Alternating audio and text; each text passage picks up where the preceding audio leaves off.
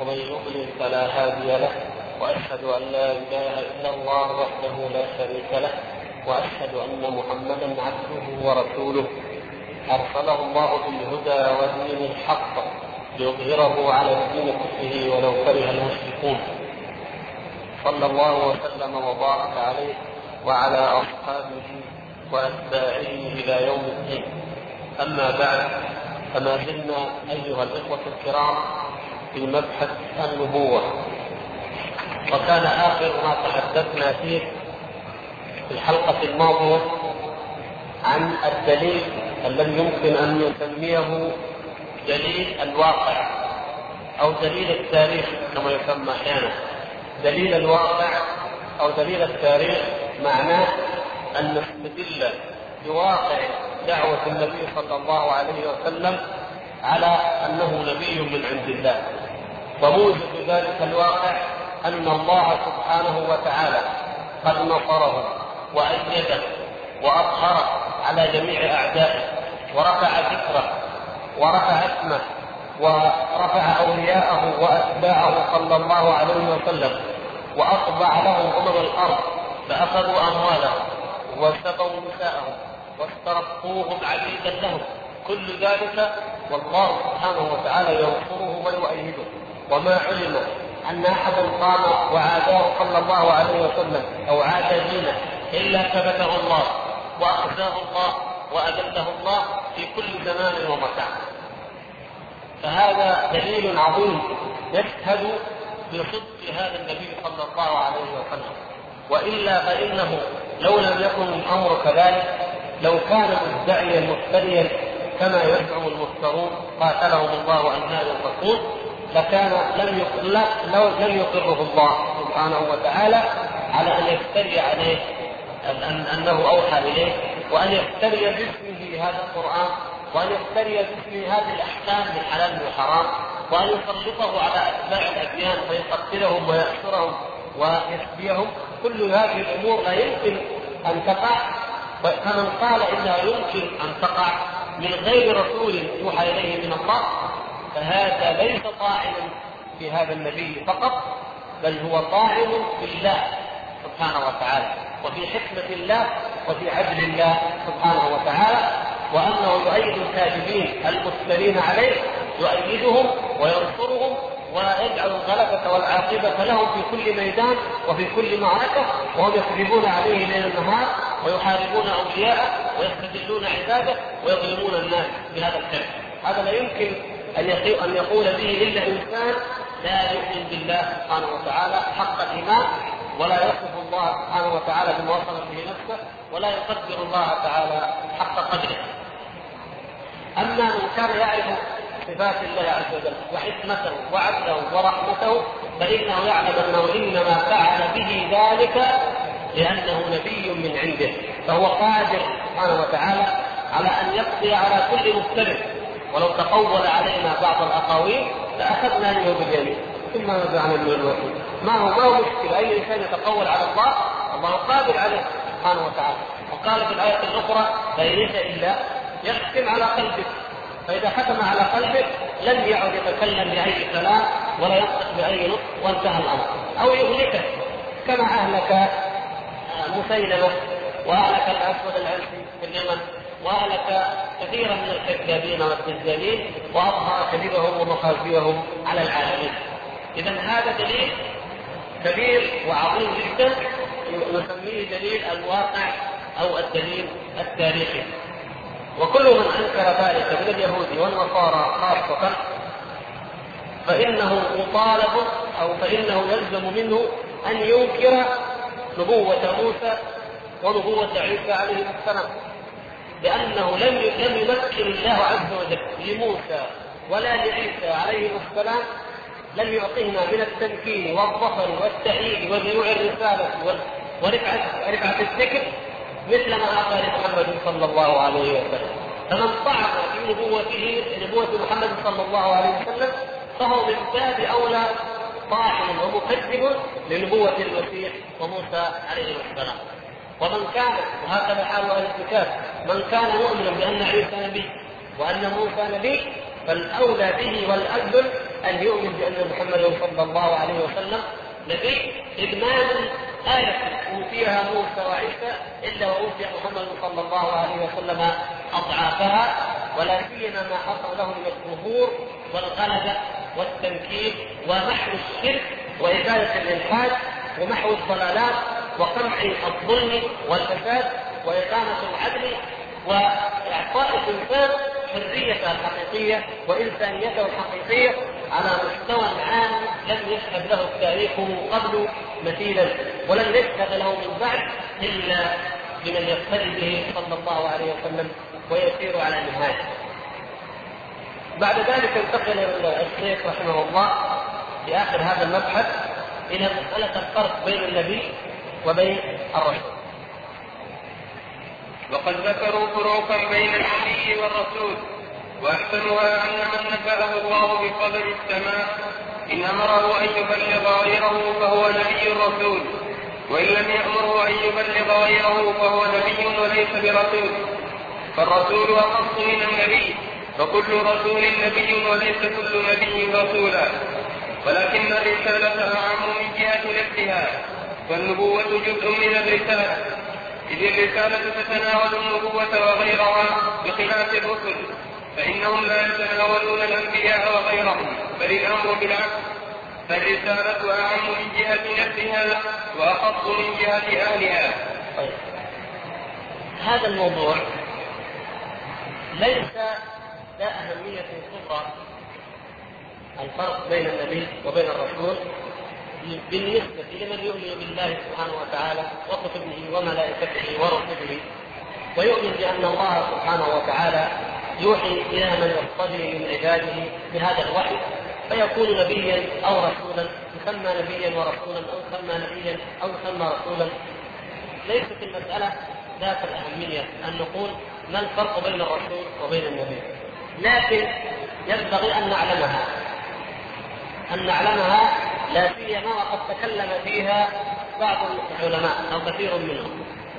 فمن العلماء من قال لا فرق بين النبي والرسول. النبي رسول والرسول نبي بإطلاق. ومنهم من قال لا بل هنالك فرق. ثم لما جاءوا عند التفريق اختلفوا. بل الشارح هنا رحمه الله تعالى ذكر هذا الفرق بين النبي وبين الرسول. وهو أن من أوحى إليه الله سبحانه وتعالى بشيء إن أمر بتبليغه إلى غيره فهو رسول وإن لم يؤمر بتبليغه فهو نبي. هذا كلام الشارح رحمه الله. وهذا الكلام مما هو خلاف الصواب هذا كلام مرجوح في هذا الشرح على عظمته وعلى نفاسته فيه مواضع الشارح رحمه الله تعالى أخذ فيها بالرأي المرجوح من أقوال العلماء وترك القول الراجح. وهذا الموضع منها. لأن ممكن أن يقال كيف يكون كيف يوحي الله سبحانه وتعالى إلى أحد شيء ولا يؤمر بتبليغه. ما الفائدة إذا؟ هذا من ناحية النظر. من الناحية الأخرى وردت أحاديث وردت آيات تدل على أن النبي يبلغ ومنها الحديث الذي تعرفونه حديث السبعون ألفا الذين يدخلون الجنة بغير حساب ولا عذاب. يقول النبي صلى الله عليه وسلم فيه ورأيت النبي ومعه الرجل والرجلان ورأيت النبي وليس معه أحد. فهذا سماه نبي. ومع ذلك فهو معه أتباع ودعا هؤلاء الأتباع. إذا جملة القول أو خلاصة القول أن هذا ليس الرأي الراجح. الرأي الراجح في هذه المسألة أن الرسول هو من أرسله الله سبحانه وتعالى بشرع إلى قوم كافرين إلى قوم كافرين ومكذبين. فقد جاء بشرع جديد إلى قوم كافرين ومكذبين. ولهذا لم تأتي كلمة الرسالة في القرآن أو الرسل لم يأتي لم تأتي كلمة التكذيب إلا لتكذيب الرسل لتكذيب الرسل. لأنهم يرسلون إلى قوم كافرين فيكذبونهم تكذبهم أقوامهم. فمن هنا نعلم الفرق البلاغ الرسول يبلغ والنبي يبلغ. لكن الرسول يأتي بشرع جديد إلى قوم كافرين به ويكون بينه وبينهم التكذيب والرد حتى ينصره الله سبحانه وتعالى عليهم. وأما النبي فإنه يأتي مجددا لشريعه الرسول ويأتي في قوم مؤمنين برسول من قبل. يبعث النبي يوحى إليه ويبعث في قوم متبعين لشريعة رسول سابق ليجددها ويصحح ما علق بها. ومثلهم في ذلك مثل العلماء المجددين في هذه الأمة. فأنبياء بني إسرائيل مثلا لما نقول أنبياء بني إسرائيل هم الذين كانوا وجدوا بعثهم الله سبحانه وتعالى في بني إسرائيل يحكمون بالتوراة. إنا أنزلنا التوراة فيها هدى ونور يحكم بها النبيون الذين أسلموا والاحرار والربانيون والاحرار بما استحلوا من كتاب الله وكانوا عليه شهداء. فكان النبيون والأحبار والربانيون يحكمون بالتوراة. والتوراة جاءت انزلت على موسى فموسى رسول عليه السلام وهارون عليه السلام رسول. لكن انبياء بني إسرائيل هؤلاء انبياء يأتي الإنسان منهم إلى شريعة موسى عليه السلام بنفس شريعة موسى فيجددها ويدعو الناس إليها وإلى إقامتها فهذا نبي يبلغ نعم. مثل مثلا ألم تر إلى الملأ من بني إسرائيل من بعد موسى؟ اذ قالوا لنبي لهم ابعث لنا ملكا نقاتل في سبيل الله. وكما تعلمون إلى آخر الآيات لما بعث الله سبحانه وتعالى لهم طالوت ملكا عليها. هذا نبي نبي من أنبياء بني إسرائيل. اختلف باسمه لا يهم من الاسم. المهم أن هذا النبي هو من بعد موسى وفي بني إسرائيل طلب منه قومه ملكا يقاتلون معه. فطلب ذلك من ربه. فأوحى الله تعالى إليه إني قد اخترت لهم طالوت ملكا عليهم. فإذا هناك وحي هناك بلاغ. لكن هل هذا يسمى رسول؟ لا هذا يسمى نبي. هذا نبي. وهكذا الأنبياء. فقلنا الأنبياء من أقرب ما يكون بالنسبة لتشبيه في هذه الأمة العلماء المجسدون لكن شريعة محمد صلى الله عليه وسلم نزلت كاملة صادمة. فالعلماء يجددون ما كان من أمر الدين يجددون شيئا جاء في الإسلام جاء به النبي صلى الله عليه وسلم. فيجددونه ويحيونه أما أولئك فقد يأتون بأشياء من أمور التفصيل في بعض الحالات أو في بعض الحرام أو يقودون هؤلاء الناس ببلاغ من وحي من الله سبحانه وتعالى الذين هم أتباع نبي اذا الرسول هو من جاء بشرع جديد إلى قوم كافرين. شرع إلى قوم كافرين غير ليسوا على هذا الشرع يعني كفار وكذبوه. والنبي من جاء من بعث بشريعة نبي بشريعة رسول قبله بعث بشريعة رسول قبله ليجددها ويحيي معالمها فهذا مأمور بالبلاغ الجديد المستأنف للقوم الكفار وهذا مأمور بالبلاغ للمؤمنين الذين ينتمون إلى شريعة سابقة ولكنهم غيروا وبدلوا أو ضلوا وانحرفوا.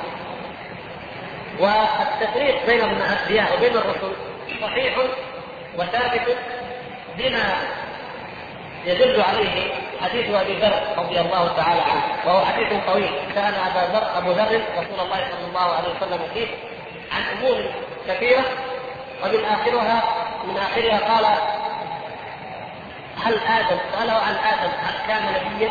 فقال له الرسول صلى الله عليه وسلم نعم نبي مكلف نبي مكلف فقال يا رسول الله كم عدة الرسل؟ كم عدد الرسل؟ آه كم عدد الأنبياء؟ كم عدد الأنبياء؟ قال صلى الله عليه وسلم مئة ألف وعشرون ألف وأربعة آلاف يعني مئة وأربعة وعشرون ألفا فقال أبو ذر رضي الله تعالى عنه كم الرسل منهم؟ قال صلى الله عليه وسلم ثلاثمائة وخمسة عشر دما غفيرا. الحديث له عدة روايات رواها الإمام أحمد في المسند وصححه كثير من العلماء. هذا الحديث. فإذا الأنبياء 124 ألفا. والرسل 315 أو بضعة عشر. يقول بعض العلماء إن عدد الأنبياء كعدد أصحاب النبي صلى الله عليه وسلم. وعدد الرسل كعدد أصحاب بدر. مثل عدد أصحاب بدر. هنا مناسبة بين عدد الأنبياء وبين عدد آه الرسل من جهة وبين عدد أصحاب النبي صلى الله عليه وسلم جميعا وبين عدد أصحاب بدر خاصة. فهؤلاء الرسل الذين هم من ضمن ال 124 ألف هؤلاء الرسل هم الذين جاءوا وبعثوا إلى أمم كافة.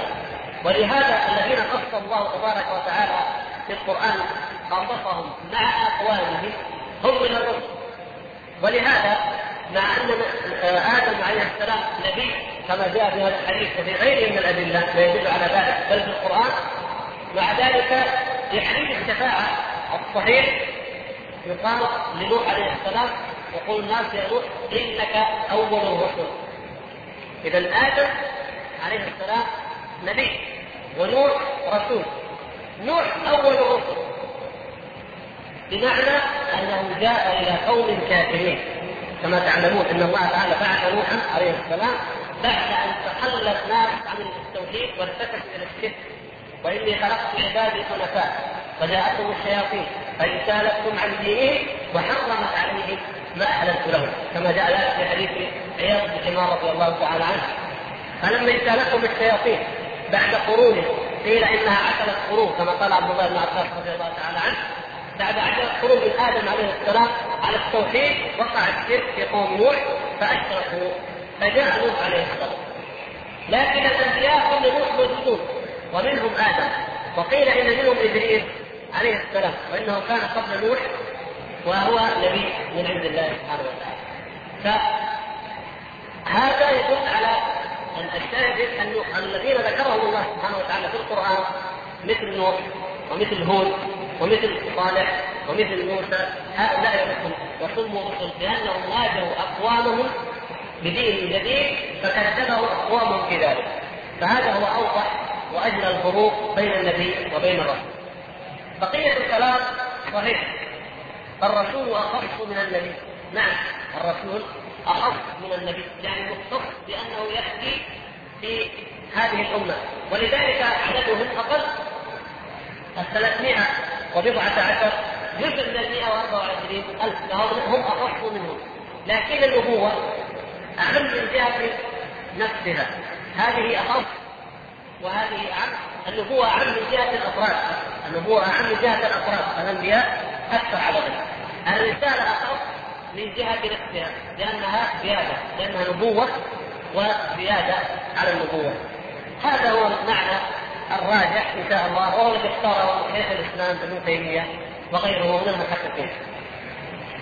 فإذا كل رسول نبي؟ نعم كل رسول نبي. لكن هل كل نبي رسول؟ لا.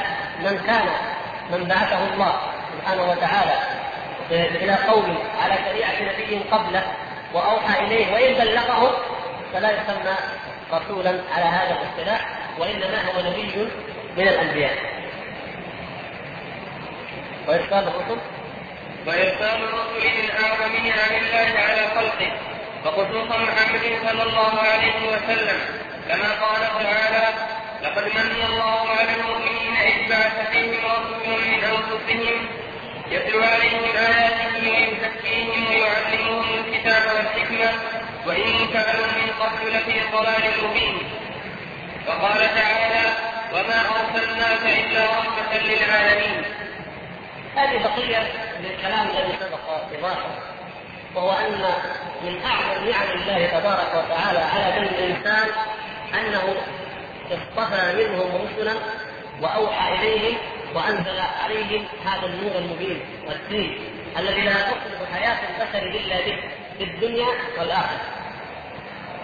ولهذا يقول الله تبارك وتعالى لقد من الله على المؤمنين هذه منة هذه نعمة كبرى لقد من الله على المؤمنين إذ بعث فيهم رسولا من أنفسهم يتلو عليهم آياته ويزكيهم ويعلمهم الكتاب والحكمة وإن كانوا من قبل لفي ضلال مبين فلو تخيلنا وتصورنا كيف يكون حال الأمم بدون الأنبياء. انظروا إلى مثال بسيط. كيف يكون حال الأمة المسلمة إذا لم يوجد فيها دعاء ومجددون كيف كانت حال جزيرة العرب قبل دعوة الشيخ محمد بن عبد الوهاب رحمه الله؟ كمثال فما بالكم ما بالكم بحال الإنسانية؟ وحال العرب قبل بعثة محمد صلى الله عليه وسلم.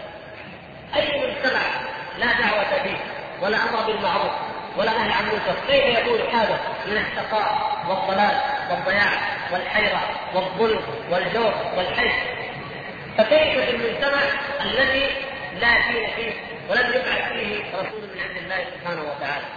فلولا الأنبياء ما عرف الناس الحق من الباطل والخير من الشر. ولا اهتدوا ولم يهتدوا إلى ربهم سبحانه وتعالى ولم يعرفوا طريق الجنة من طريق النار. فهذه نعمة كبرى نعمة عظيمة أنعم الله سبحانه وتعالى بها على بني الإنسان قاطبة. ومن كان عابدا لله حق العبادة من كان عبدا له سبحانه وتعالى معظما له يقدره حق قدره فعليه أن يعلم عظم هذه الملة. وأنها ملة عظيمة. تعرف الأنبياء. وليقتنع ليؤمن بهؤلاء الأنبياء وليتبع النبي صلى الله عليه وسلم.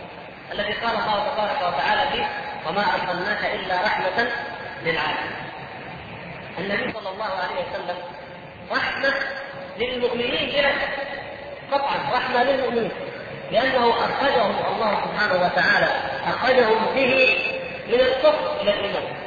لكن الآية قال إيه؟ رحمة للعالمين للعالمين.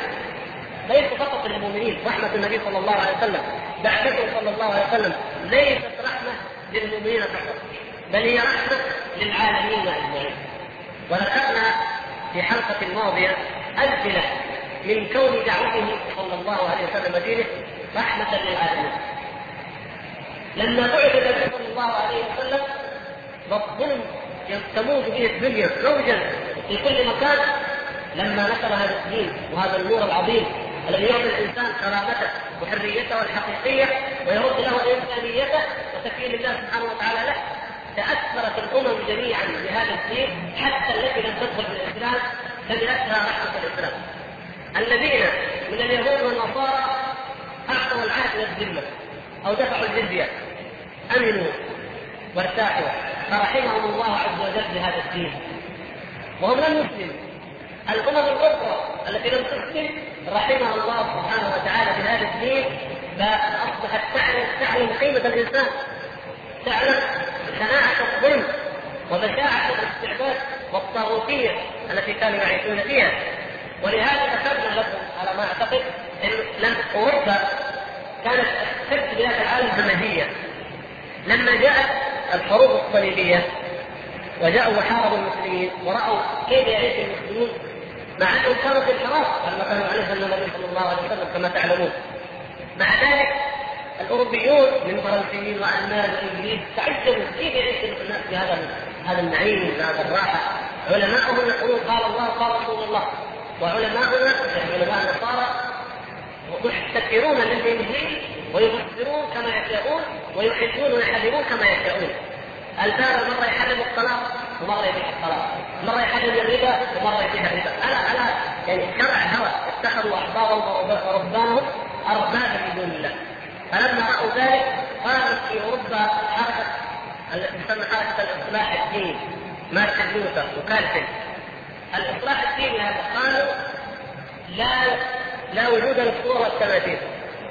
شطبوا جميع الصور والتماثيل التي كانت في الكنائس وقالوا ما نقول الدين يعني التثليث الاب والإبن والروح القدس ما نقول هذه ثلاثة الهه نقول إله واحد. يعني هم ما أسلموا لكن يحاولوا يقربوا من الإسلام.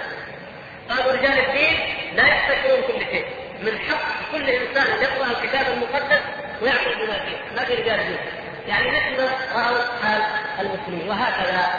ويقول علماء التاريخ الأوروبيون أن حركة الأصلاح الديني احد اهم الأسباب والعوامل في نهضه اوروبا في خروجها من القرون الوسطى إلى القرون الحديثة كما يسمونها. نبذت الخرافات والضلالات والشركيات نعم وقعت بالالحاد هذا صحيح لكن ليس السبب انها خرجت من حق إلى باطل. لا خرجت من باطل ورفضت الحق وهو الاسلام ووقعت في باطل شر منه وهو الإلحاد الذي تعيش فيه اليوم. وكان عليها أن تخرج من الباطل فتقع في الحق وهو دين الإسلام الذي لا حق سواه الشاهد نقول دعوة النبي صلى الله عليه وسلم وبعثته رحمة للعالمين. بعثه صلى الله عليه وسلم. ورسالته رحمة للعالمين أجمعين. وبإذن الله تعالى كما أخبر النبي صلى الله عليه وسلم سوف يبلغ هذا الدين ما بلغ الليل والنهار. وسوف ينزل عيسى عليه السلام. فيقتل خنزير ويقتل الصليب ولا ويرفع الجزيه فلا يبقى على الأرض مشرك فإذا في آخر الزمان تقوم خلافة على منهاج النبوة ويدخل الناس جميعا في دين الإسلام ويتحقق أيضا كمال الرحمة للعالمين حيث لا يبقى على ظهر الأرض خارج عن هذا الدين. يكفي هذا على أساس أن هذا الموضوع قد استثمر وننتقل إلى فقرة أخرى مهمة. قوله وانه خاتم الأنبياء. قال تعالى ولكن رسول الله وخاتم النبيين. وقال صلى الله عليه وسلم مثلي ومثل الأنبياء كمثل قصر أحسن بناؤه وترك منه موضع لبنه فطاف بهم القوم يتعجبون من حسن بنائه إلا موضع تلك اللبنة لا يعرفون سواها. فكنت أنا سددت موضع تلك اللبنة؟ ختم بي البنيان وختم بي الرسل. أخرجاه في الصحيحين. وقال صلى الله عليه وسلم ان لي اسماء أنا محمد وأنا أحمد وأنا الماحي يمحو الله بي الكفر وأنا الحاشر. الذي يحشر الناس على قدمي.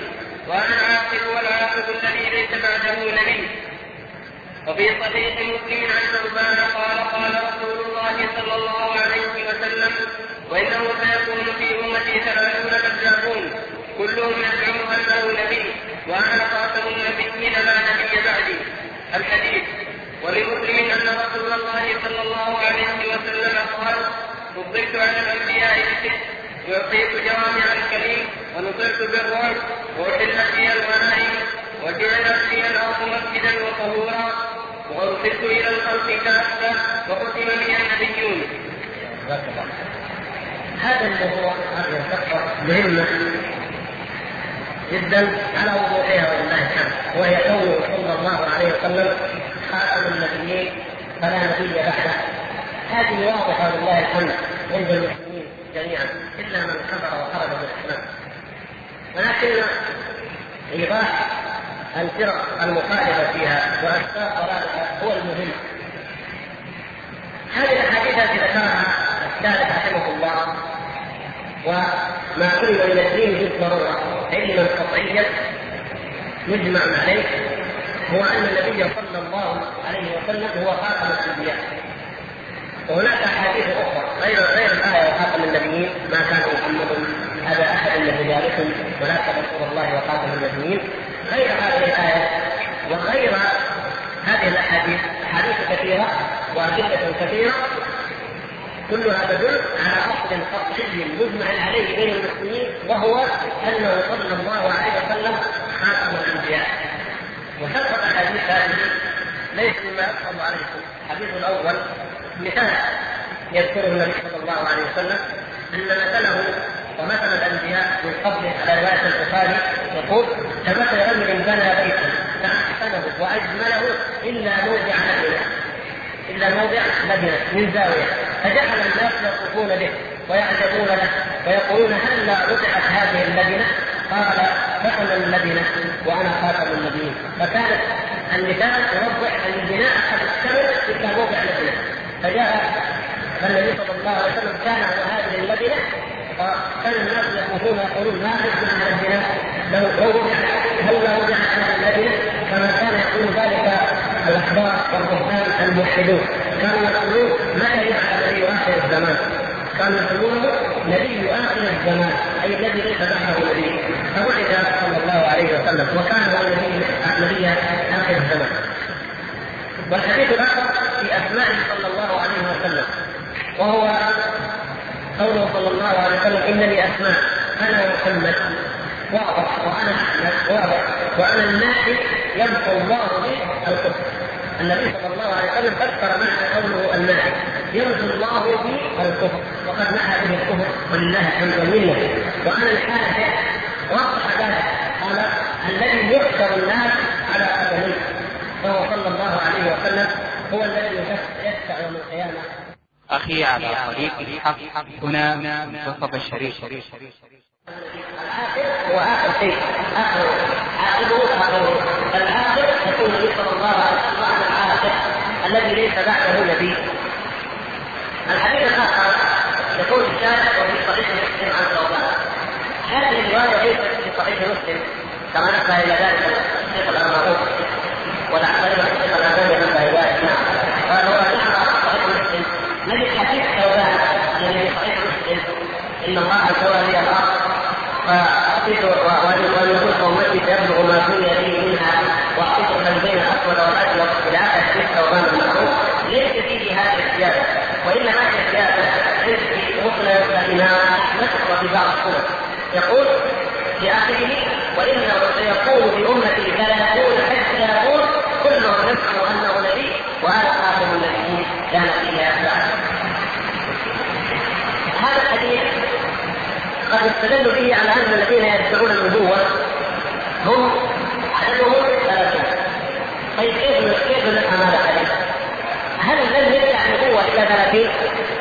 لا الذي جمعنا عندنا من ادعى النبوه لكانوا نبي اذا كيف يكون هذا الحديث ثلاثون؟ إما أن يكون الثلاثون هم أقرب واظهر من ادعى ذلك هذا وجه وإما أن يكون العدد للتكفير التكفير واما أن يكون الثلاثون هم الذين يدعون في أكثر في الفترة القريبة من بعد النبي صلى الله عليه وسلم. لا سيما ان بعضهم ادعاها وهو حي صلى الله عليه وسلم. بينما الكذاب والأسد الانسي ادعى وهو حي صلى الله عليه وسلم. وفي جيل الصحابة رضي الله تعالى عنهم ادعى أنه هو عدد قد يكون هو صلى الله تعالى أعلم. المهم انه يقول النبي صلى الله عليه وسلم أنا خاتم النبيين ولا نبي بعد. وحديث الحديث الآخر الصحيح المعروف حديث الخمس التي يعطيها النبي صلى الله عليه وسلم ولم يعطها أحد قبله وفي رواية أنها ست كهذه الرواية التي رواها الإمام مسلم. يقول أعطيت جوامع الكلم ما معنى أعطيت جوامع الكلم؟ سبق معنا قبل ما ننسى بعض الاشياء قلنا جوامع الكلم هي العبارات القليلة الألفاظ القليلة الجامعة عن معاني كثيره قواعد عظيمة في أمور الدين. مثل قوله صلى الله عليه وسلم لا ضرر ولا ضرر مثل قوله صلى الله عليه وسلم الدين النصيحه مثل قوله صلى الله عليه وسلم من عمل عملا ليس عليه أمرنا فهو رد. أقوال الفاظ موجزة. لكنها تشمل أمورا عظيمة جدا تستدل بها في أبواب كثيرة تستدل بها في في مسائل تستخرج منها مسائل كثيرة جدا مع أنها الفاظ موجزة. وكما مر معنا في حديث القدر لما كان عند القبر بعد الجنازة وأخبره أن الله سبحانه وتعالى هذا هذا الانسان من أهل الجنة أو أهل النار. فلما قال أصحاب النبي صلى الله عليه وسلم يا رسول الله افلا ندع العمل ونتكل على ما قال صلى الله عليه وسلم اعملوا فكل ميسر بما خلق له بهذه العباره الموجبه انحلت كل الإشكالات التي تتعلق بالقدر كيف قدر الله عليك؟ كيف أعمل؟ فما دام قدر عليك إيش أسوي؟ حفظ واحدة اعملوا فكل ميسر بما خلق له من كان من أهل النار يسر له عمل أهل النار والعياذ بالله من كان من أهل الجنة فهو يسر بعمل أهل الجنة المهم عبارات كثيرة يقولها النبي صلى الله عليه وسلم موجبه ولكنها جامعة مانعه كافيه هذه جوامع الكلم ونصرت بالرعب. نصر صلى الله عليه وسلم بالرعب كما في الروايه الاخرى مسيرة شهر أو شهرين. كيف الرعب؟ إذا عقد النبي صلى الله عليه وسلم بواحد من الجيوش قذف الله تعالى في قلوب أعدائه الرعب قبل أن يحاربهم. ولو كانوا على مسيرة شهر منه صلى الله عليه وسلم. كما حدث أن قذف الله تعالى في قلوب الروم الرعب منه لما ذهب في غزوة تبوك فلم يكن قتال وإنما كانت فتنة ابتلى الله تعالى بها هذه الأمة فمحق المؤمنين واظهر المنافقين ففضحهم الله بالنار وأحلت هي الغنائم الغنائم أيها الإخوان كان الأنبياء قبل النبي صلى الله عليه وسلم إذا قاتلوا عدوا لهم يجمعون الغنائم فيضعونها في مكان هذه لله الغنائم لله. في مكان فتنزل نار من السماء فتحرقها. ومن قتل منها شيء يعاقب. من اخذ شيء نفسه يعاقب. فجاء الحكم التخفيف في هذه الأمة وللنبي صلى الله عليه وسلم أن الغنائم حلال له صلى الله عليه وسلم ولأمته على القسمة المعروفة إن كانت بيئا وإن كانت غنائم. هذه لها قسم ولها قسم مفصلة. فأحلت له صلى الله عليه وسلم وأصبح كل كل مقاتل من المقاتلين يأخذ ما كتب الله تعالى له وشرع من النصيب إن كان راجلا وإن كان فارسا. هذه من خصائصه صلى الله عليه وسلم. ولهذا يقول صلى الله عليه وسلم بعثت بالسيف بين يدي الساعة حتى يعبد الله وحده. وجعل رزقي تحت ظل رمحي فكان صلى الله عليه وسلم يسترزق من ما يأخذه من الغنائم التي أحلها الله تبارك وتعالى له لقتال الكفار. يقول وجعلت لي الأرض مسجدا وطهورا. هذه نعمة عظيمة. كانت الأمم قبلنا وما يزالون إلى اليوم بقاياهم لا يصلون إلا بالقيام بالكنائس بالمعابد. لكن هذا الدين رحمة للعالمين ودين عام للعالمين وعام لجميع الأسباب ما تقوم الساعة. الله سبحانه وتعالى خفف عن هذه الأمة فحيثما كما قال في الآية الأخرى فحيث فحيثما أدركت الصلاة أحدا من أمتي فعنده ماءه ومسجده وطهره. عندك الأرض ما في ماء ولا في مسجد. بسم الله تتيمم وتكبر وتصلي، ليس هناك تخفيف مثل مثل هذا ولم يكن بأي من تخفيف من الله عز وجل. ودليل الأدلة كثيرة على أن هذا الدين رحمة للعالمين وأنه دين العالم وأنه دين الإنسانية جمعاء. فلا تتعصب أمور الحياة ولا تتوقف في أي مكان كنت تحاول الفرق تتيمم وتصلي في أي مكان. لا يشترط المسجد ولا يشترط الماء إلا إذا كان موجودا فيجب أن تتوضأ وإذا كان المسجد أيضا موجودا فيجب عليه صلاة الجماعة كما هو معروف لديكم من أحكام صلاة الجماعة. وأرسلت إلى الخلق كافة وإنما كان النبي يبعث إلى قومه خاصة كما وضحت ذلك الرواية الأخرى. فكان الأنبياء يبعثون إلى أقوامهم أن أنت قومك. موسى أن بعث إلى قومه إلى فرعون خاصة. إلى بني إسرائيل يخرجهم من قارة فرعون ونوح وهود وصالح وشعيب. ولكن محمد صلى الله تعالى عليه وعلى آله اجمعين بعث إلى الخلق عامه فدعوته إلى الانس والجن ولهذا يقول صلى الله عليه وسلم والذي نفسي بيده لا يسمع بي يهودي ولا نصراني ثم لا يؤمن بي إلا كان من أهل النار. من أهل النار. مجرد أنه سمع بهذا النبي صلى الله عليه وسلم. لأن دعوته عامة لجميع العالمين قال وختم بي النبيون. هذه السادسة التي كانت في هذه الرواية. ختم بي النبيون. وهذا هو موضوع الأصل في درسنا الليلة موضوع ختم النبوة. وقلنا إنها عقيدة قطعية ولله الحمد عند جميع المسلمين. ولكن اعداء الإسلام لم يخالفوا في هذه القضية بوضوح في أول الأمر يا إخوان.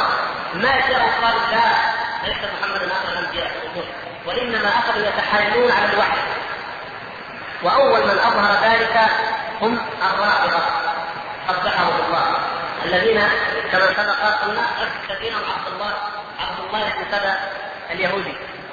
فإنهم أخذوا يتحايلون على الوحي فيقولون إن عليا رضي الله تعالى عنه إن عليا كان اله أو إنه يوحى إليه وأنه في السحاب وأن البرق صوته أو سيفه وأن الرعد صوته.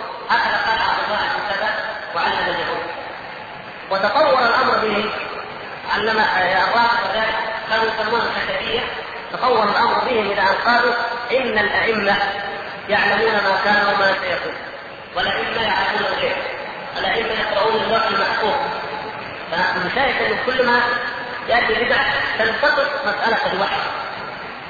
فهم لا يقولون بصراحه أن الإمام فلان رسول لكن كلامهم كيف يقرا اللوح المحفوظ ويعلم الغيب وانه يكلم يوحى وينبه كما يقولون يفهمون انه مثلا الحسين رضي الله تعالى عنه. يقول الرافضة إنه قد أوحي إليه أنك تنزل في كربلاء ولهذا ماشي في الطريق يسأل يسال عن قريه حتى قال هذه كربلاء لأنه نزل فيها. فقالوا هذا من الله وهكذا يقولون في الأئمة. انتشرت بين هؤلاء انتشر بينهم الاعتقاد بأن الوحي ممكن أن يكون ممكن أن يتم لكن دون أن يصرحوا اولا بأنه رسول. وصرح بعضهم بذلك مثل الغرابية والقادسيه بعض الفرق التي هي حتى عند الشيعة.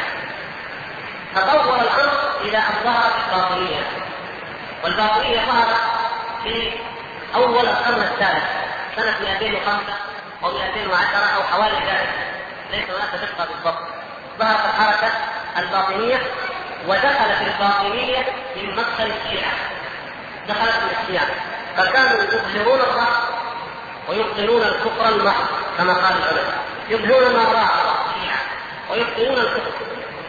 فيقولون للإنسان تعال يعلمونه حين الرافضه أول مرة. يقولون له إن جميع الصحابه ارتدوا عن الإسلام إلا أربعة. فقط. علي. وعمار والمقداد وسلمان ويكفرون بقية الصحابة ويقولون أي رواية جاءت عنهم من قرآن أو من سنة لا تصدق بها على الإطلاق.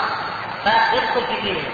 بعد ذلك بعد فترة يقولون له على تدرج من عندهم يقولون له حتى هؤلاء الأربعة مثلهم مثل باقي الصحابة. فيخرج من الإسلام بالكلية ويلقنونه الأصول الفلسفية التي كتبوها. التي أول ما يبداوها يسمونها رسائل اخوان الصفا وكلان الوطن.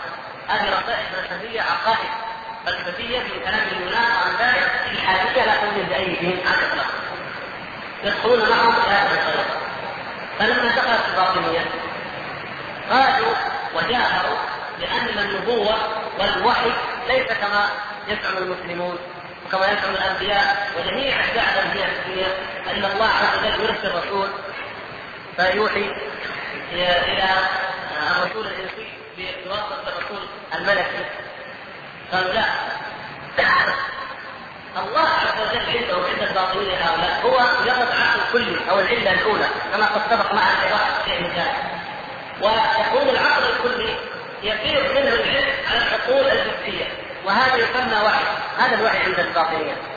كيف؟ من العقل الكلي إلى العقول الجزئيه ويقولون النبوة بالاكتشاف وبالاجتهاد وبالنظر والعياذ بالله تعالى فخرجوا وهم خارجون من دين الإسلام استطاعوا أن يخرجوا بعض المسلمين من دينهم بهذه الطريقة لما فسروا الوحي بهذه الطريقة. استمر الأمر على ذلك. ظهر التابوت يدعون النبوة لكن لم يكن لهم شأن لأن الأمة في قوة وفي تمام وفي إيمان. وهؤلاء الباطنيه كفرهم المسلمون بالاتفاق. ولم يكن هناك أحد يدعي القوه عن صدق مع نفسه إلا هو زنديق أو منافق يصنع الامر من امور الدنيا.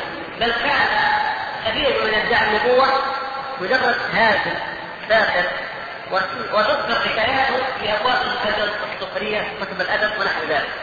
لكن هذه المرة بدأت الأمور تتعمق أكثر. حتى ظهر من بقايا الباطنية الفرقة التي تسمى الاحمديه أو القادريه وهذه الفرقة ينبغي لنا أن نعرف شيئا من من أصولها من مبادئها. لأنه إذا قيل لنا ما هي الفرقة التي تدعي أن النبي صلى الله عليه وسلم ليس خاتم الأنبياء والفت في ذلك كتبا وجاءت بنبي تدعيه نبيا فهي الفرقه القادريه وتسمى أحيانا الأحمدية.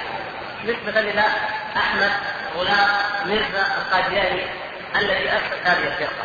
وهو من بلده يقال لها قاديان. قاديان بلدة في شمال باكستان في ولاية البنجاب أحمد القادياني هذا كان أبوه عميلا للانجليز في جيش الإنجليز مواليا له والإنجليز توسلوا في هذا الفتى وفي هذا الأخلاق أن يستخدموه لمآربهم ولاغراضهم. لو نظرنا إلى الفترة التي تنبأ فيها احمد القادياني لوجدنا أنها بعد ظهور دعوة الشيخ محمد بن عبد الوهاب رحمه الله وانتشار هذه الدعوة في اقطاع العالم الإسلامي ومنها الهند فقامت دعوات جهادية في الهند متأثرة بدعوة الشيخ محمد بن الوهاب تحارب الانجليز ففكر الانجليز قالوا لابد أن نبعث فتنة بين المسلمين مستغلين بذلك الجهل الموجود في القاره الهنديه اليوم. هذه الدعوة تنكر الجهاد وتفسد على المسلمين دينهم. فجاءوا إلى هذا الفتى. أحمد القادري. أحمد القادري تعلم اللغة الإنجليزية مبادئ بسيطه وتعلم قليلا اللغة العربية وراى فيه الإنجليز أنه يمكن أن ينتصر لتحقيق هذا الهدف فأول ما بدأ الأمر البراهين الأحمدية. يرد فيه على اليهود وعلى النصارى وعلى أعداء الاسلام لاحظوا يا أخوان لو جاء من اول الأمر قال أنا الذي كذبون الناس لكن كيف يبغى يتمكن؟ رد على اليهود وعلى النصارى وعلى أعداء الإسلام بكتاب براهين أحمدية. وقال واحد من الأتباع كتب كتاب تأييد البراهين الأحمدية. طلعوا على أنهم من المدافعين عن بعد فترة أدعى أنه مجدد القرن بعد فترة أدعى أنه المهدي. بعد فترة أدعى أنه المسيح.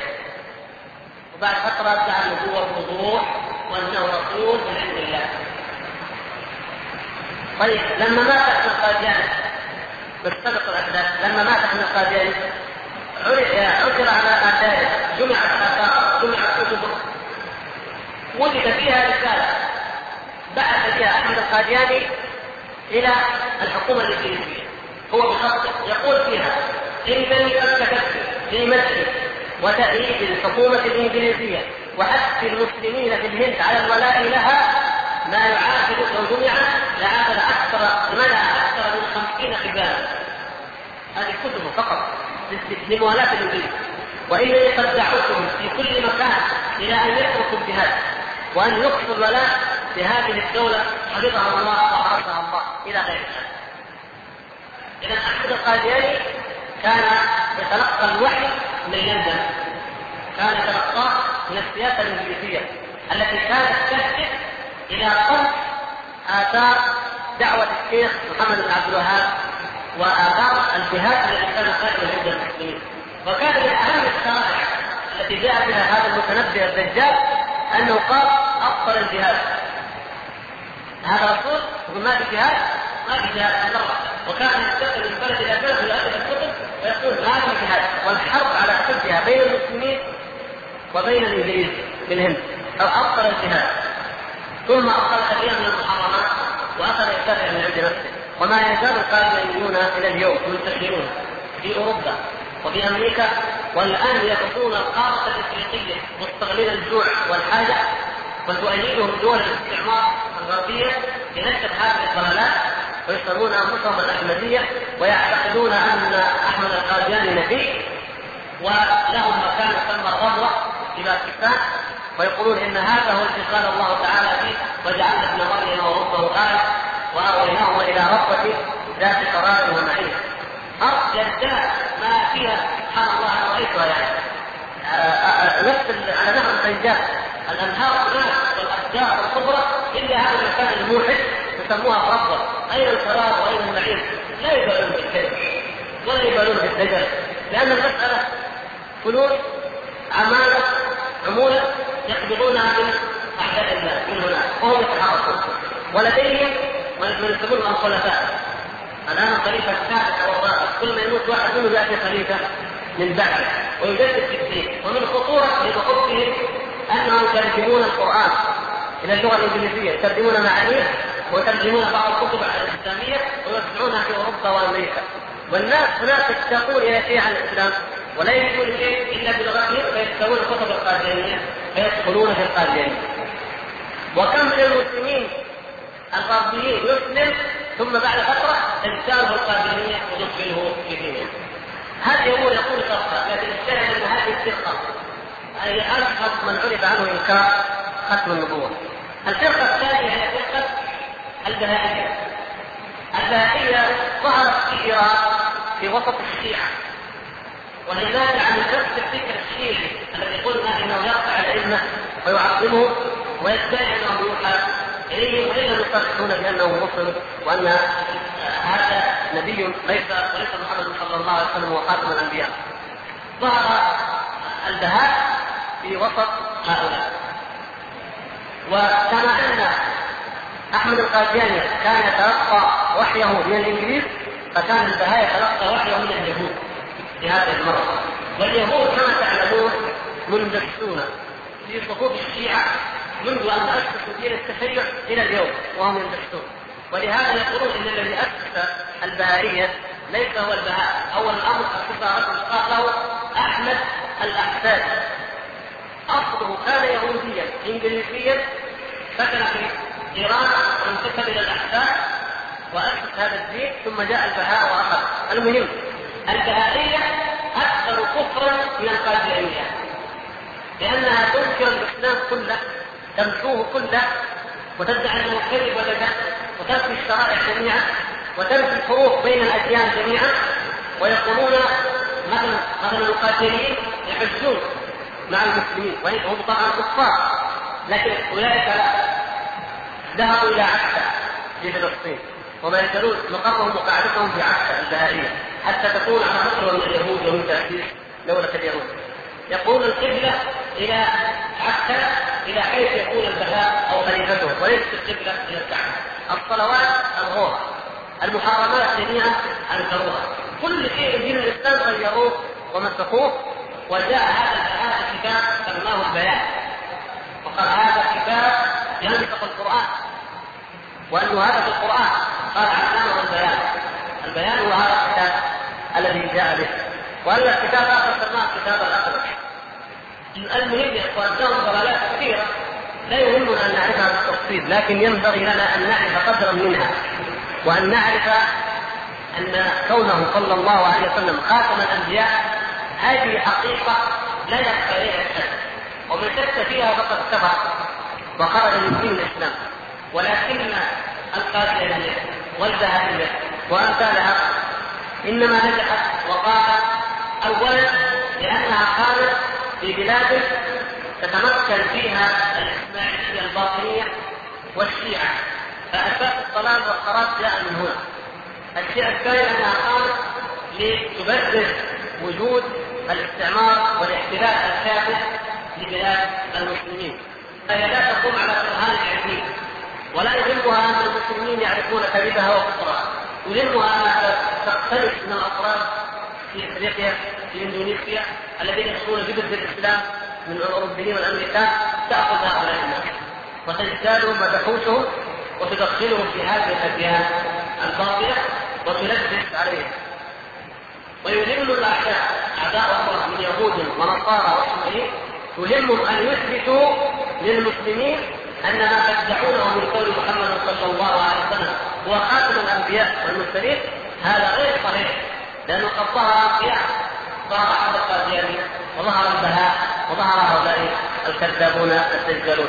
هذه هي الاهداف التي يريد أعداء الإسلام التي يريد أعداء الإسلام أن يحققوها من هذه الدعاية.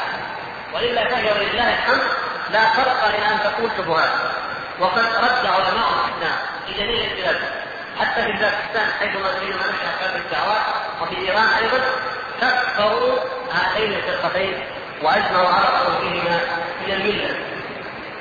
ولذلك يجب أو ينبغي لنا خاصة من يذهب من الإخوان إلى بلاد أوروبا وأمريكا أن يعرف شيئا من حال هاتين الفرقتين ليحذر منها هنالك وأيضا في بلاد أفريقيا الغربية لأن لهم هناك وجودا خطرا لهاتين الفرقتين وتحاولان أن تستفزا المسلمين من الإسلام إلى هذين الكفرين اللذين جاء بهما. هذا ما يتعلق بموضوع ختم النبوة والفرق التي خالفت فيه. الفقرة 31